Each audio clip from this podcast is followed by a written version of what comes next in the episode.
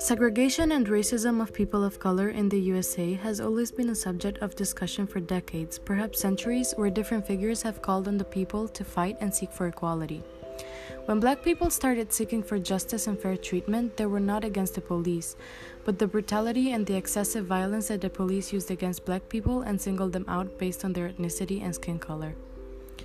According to observers, there are more than twice as many unarmed people of color killed by the police compared to white people.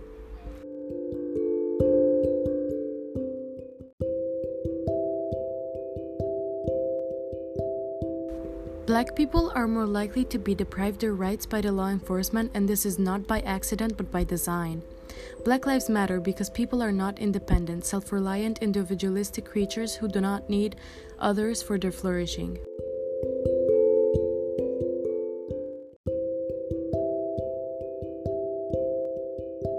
It is necessary that the society and the police treat black people the dignity they deserve.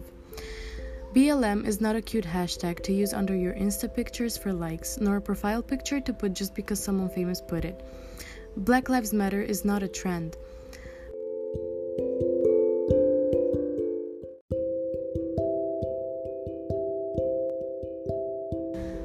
Black lives matter now and will always matter. This, though, does not mean other lives don't matter. The BLM movement was created because black people are oppressed, and this is not fair at all. There is a lot of different ways you can help, like signing petitions, donating money, and protesting.